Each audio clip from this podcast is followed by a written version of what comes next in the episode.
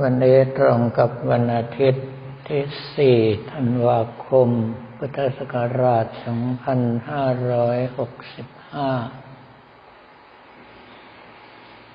อย่างที่ได้กล่าวเอาไปในวันนี้ว่า ในเรื่องของการปฏิบัติธรรม ต้องการคนขยัน แล้วก็จริงจัง ถ้าหากยังคิดว่าทำเล่น ๆ โอกาสที่จะเอาดีก็นับว่าเป็นศูนย์ดังนั้นในส่วนที่ได้กล่าวไปแล้วก็คือว่าวัดท่าขนุนของเราแม้ออกพรรษาแล้วก็ยังมีพระเนนอยู่สี่สิบกว่ารูป ก็ด้วยสาเหตุหลายประการด้วยกัน ประการแรกก็คือท่านที่บวชเข้ามาพระตั้งใจจะปฏิบัติธรรมเพื่อความหลุดพ้น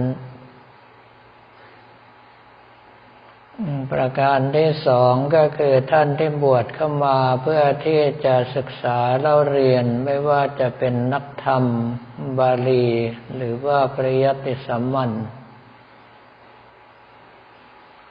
ประการต่อไปก็คือโดนพ่อแม่จับยัดมาบวชเพราะบอกว่าวัดนี้เคร่งดี ซึ่งความจริงถ้าใช้คำว่าเคร่ง ขอยืนยันว่าวัดนี้ไม่เคร่ง เพราะว่ากับผมมันธรรมภาพเจอวัดที่เคร่งครัดกว่านี้มากแต่ว่าพยายามปรับ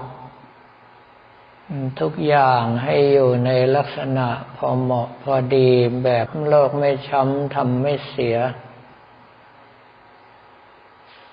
เพราะว่าถ้าหากว่าหนักเกินไปข้างใดข้างหนึ่ง ผู้อื่นก็จะอยู่ยาก เราจะอยู่สบายคนเดียว อย่างสมัยที่กระผมมรรภาพยังออกทุดงอยู่ ได้ไปพักที่วัดแห่งหนึ่งแถวอำเภอศรีสวัสดิ์ซึ่งอยู่ติดไปทางด้านห้วยขาแข้งของจังหวัดอุทัยธานีจะอาวาสวัดนั้นโคตรจะเคร่งครัดต่อวัดตปฏิบัติของตน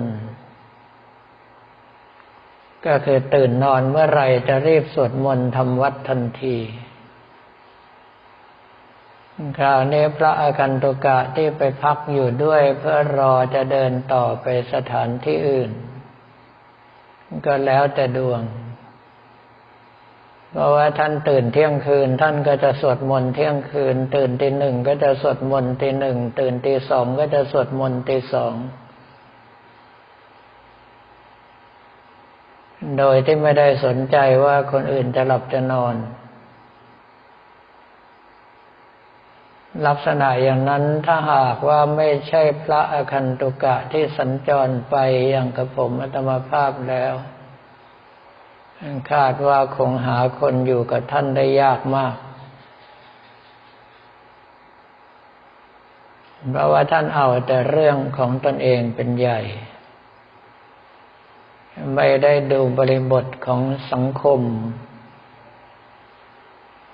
ไม่ได้ดูกาลเทศะ ก็คือเวลาอย่างนั้นมันใช่ไหม ที่จะมาสวดมนต์ดังลั่นอยู่คนเดียว สวดในใจก็ได้มั้งอีกส่วนหนึ่งก็คือในเรื่องของการสวดมนต์ทำวัด จะว่าไปแล้ววัดท่าขนุนก็เหมือนกับวัดอื่น ก็คือทำวัดเช้าเย็นเท่านั้น แต่ว่าตั้งแต่กับผมธรรมภาพมาเป็นรองเจ้าวาดวัดท่าขนุนสมัยที่พระสมุสมพงษ์เขมจิตโตเป็นเจ้าวาสอยู่ ก็เห็นว่ามีการให้พระใหม่ไปสวดมนต์ทำวัดเพื่อซักซ้อมการสวดมนต์ ก่อนทำวัดค่ำไปสวดกันที่กุฏิตั้งสังขารหลวงปู่สายอดีตเจ้าวาสคราวนี้พวกเราทุกคนต้องเข้าใจว่าการจะทำสิ่งหนึ่งประการใดสำคัญอยู่ที่ผู้นำถ้าผู้นำไม่ลงไปทำด้วยไปไม่รอด แล้วอีกอย่างหนึ่งก็คือพระใหม่ที่ไปซ้อมสวดมนต์จะรู้ได้อย่างไรว่าตนเองสวดได้ถูกต้อง ตามอักขระฐานกรตามจังหวะแต่ผมอัตมาภาพก็เลยลงไปนั่งฟังเผื่อพบเห็นตรงไหนผิดพลาดก็จะได้แนะนำ ปรากฏว่าด้วยความที่อาวุโสมากไปหน่อยพอไปเจ้าอาวาสก็เลยต้องไปด้วย ในเมื่อเจ้าอาวาสไปด้วยพระอื่นเนนอื่นก็ไปด้วย แม่ชีก็ไปด้วย ในเมื่อไปหมดแล้วก็ทำวัดให้มันรู้แล้วรู้รอดไปเลย ก็เลยกลายเป็นการทำวัดค่ำสองรอบมาตั้งแต่นั้น ก็คือรอบซ้อมสวด กับรอบทำวัดจริง คราวนี้คุณประโยชน์ของการสวดมนต์ทำวัดก็อย่างที่บอกกล่าวไปเมื่อเช้าตอนก่อนจะภาวนาพระคาถาเงินล้าน ก็คือถ้าทำเป็น ไปได้ยันพระนิพพาน แล้วการสวดมนต์ทำวัดบิณฑบาตเจริญพระกรรมฐาน เป็นหน้าที่ของพระของเนนที่จะต้องทำอย่างนั้น เพื่อรักษาวัตปฏิบัติอันเป็นอริยประเพณี สืบเนื่องกันมาตั้งแต่สมัยพุทธกาลการบินทบาท เป็นคำสั่งของพระอุปชาอาจารย์ เมื่อบวชแล้วเราต้องทำอย่างไรบ้าง พระอุปชาอาจารย์จะสั่งไว้ชัดเจนเลย เป็นดิยาโลกโภชนังนิสายปปัชชา ปัจจัยเครื่องอาศัยของบรรพชิตคือการเที่ยวบินทบาท ไม่ได้บอกให้สั่งเดลิเวอรี่ เพราะฉะนั้นใครที่สั่งอยู่เลิกซะ ถ้าเห็นตอนหน้าก็จะตบให้หัวหลุดเพราะว่าวัดท่าขนุนของเรานั้น กฎเกณฑ์กติกาอย่างหนึ่งก็คือ ถ้าไม่บินทบาทก็ไม่ต้องกิน ปรากฏว่าสมัยนี้เขาไม่กลัวกัน เพราะว่าโทรสั่งแก้ฟูดหรือว่าฟูดแพนด้ามาส่งถ้าใครยังขืนทำต่อไปเดี๋ยวมีรางวัลใหญ่ให้ เราแหกคอกธรรมเนียมของพระพุทธเจ้าที่บินทบาทจนวาระสุดท้ายของพระชนชีพ แหกข้อคำสั่งของพระอุปชาอาจารย์ที่บอกให้บินทบาทเลี้ยงชีพดังนั้นเจอญาติโยมที่คุ้นเคยบางท่านก็ถึงขนาดออกปากว่าหลวงพ่อเป็นใหญ่เป็นโตขนาดนี้แล้วยังต้องบินทบาทเองอีกหรือ วัดโน้นเขาเพิ่งเป็นเจ้าอาวาสก็ให้สัมมาเนนบินทบาทเลี้ยงแล้วก็ผมอัตมภาพก็ได้แต่บอกว่าพระพุทธเจ้าบินธบาตจนวันสุดท้ายของพระชนชีพ ไม่ได้รอให้สัมณเณรบินธบาตมาเลี้ยง ส่วนในเรื่องของการเจริญพระกรรมฐานนั้นต้องการทั้งประโยชน์ปัจจุบัน ก็คือช่วยให้กำลังใจของเราสงบระงับ รักโลภโกรธหลงไม่สามารถจะกินใจได้ ต่อให้ไม่สามารถที่จะจัดการกับรักโลภโกรธหลงลงไปได้อย่างเด็ดขาด แต่ว่าอย่างน้อยก็ต้องให้สงบระงับชั่วคราว เพื่อที่จะได้ไม่สร้างความทุกข์ให้แก่พวกเรา แล้วทำให้สามารถอยู่สุขอยู่เย็นในผ้าเหลืองได้ งานพวกนี้จึงเป็นงานที่เราต้องทำเป็นปกติอยู่แล้ว ช่วงก่อนที่นักเรียนบาลีของวัดท่าขนุน ไปเรียนที่สหบาลีศึกษานครปฐมพักอยู่ที่วัดพระปฐมเดดีราชวรมหาวิหาร ก็เอาวัดปฏิบัติของวัดท่าขนุนไปใช้ ก็คือทำวัดเช้าเย็น บินทบาทเลี้ยงชีพ แล้วก็มีคำล่ำลือว่า อย่าได้ไปอยู่คณะสองนะมึง เคร่งชิบหายเลย ซึ่งกับผมอาตมาภาพไม่เห็นว่าเคร่งตรงไหน เพราะเราทำกันเป็นปกติทุกวัน แต่สำหรับท่านทั้งหลายเหล่านั้นก็คือ โทรสั่งอาหารมาฉัน อ้างว่าเรียนไม่มีเวลาสวดมนต์ไหว้พระไม่มีเวลาเจริญพระกรรมฐาน เจอพระวัดท่าขนุนเข้าไปทำงานทุกอย่างที่ขวางหน้า แถมสอบได้ทุกปีน้อยครั้งที่จะตก วัดอื่นก็เลยอ้างไม่ออก